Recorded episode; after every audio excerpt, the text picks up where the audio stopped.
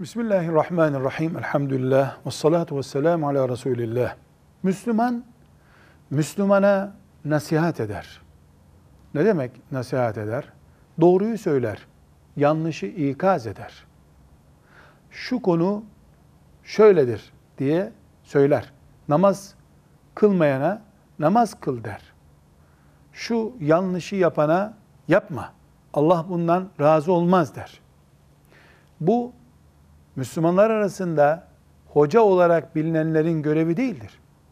Mümin, Müslüman olan herkesin görevidir. Müslümanın Müslüman üzerindeki haklarından birisidir. Biz kabuğuna çekilen müminler değiliz. Dünyanın tamamını bağrına koyabilecek ümmetiz biz. Bütün insanlık, o insanlığın içinde ümmetimizin tamamı derdimizdir, ilgi alanımızdadır bizim. Şöyle bir endişemiz var veya şöyle bir soru sık sık sorulur. Mesela sigara içip hata eden birisi bir başkasına sigara kötüdür demeli mi? Kendisi camiye, cemaate gidemeyen, evde kılan birisi camide namaz kılmanın önemine dair söz söylemeli mi? Veya kendisi çocukları dövüp zulmeden birisi çocuk dövmek ayıptır, günümüzde günahımızda olmamalıdır diyebilir mi? Demeli midir?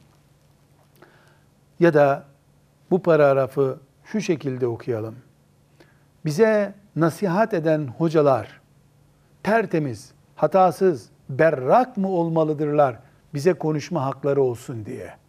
Cuma günü camide bize nasihat eden hocamız melekler gibi mi olmalıdır?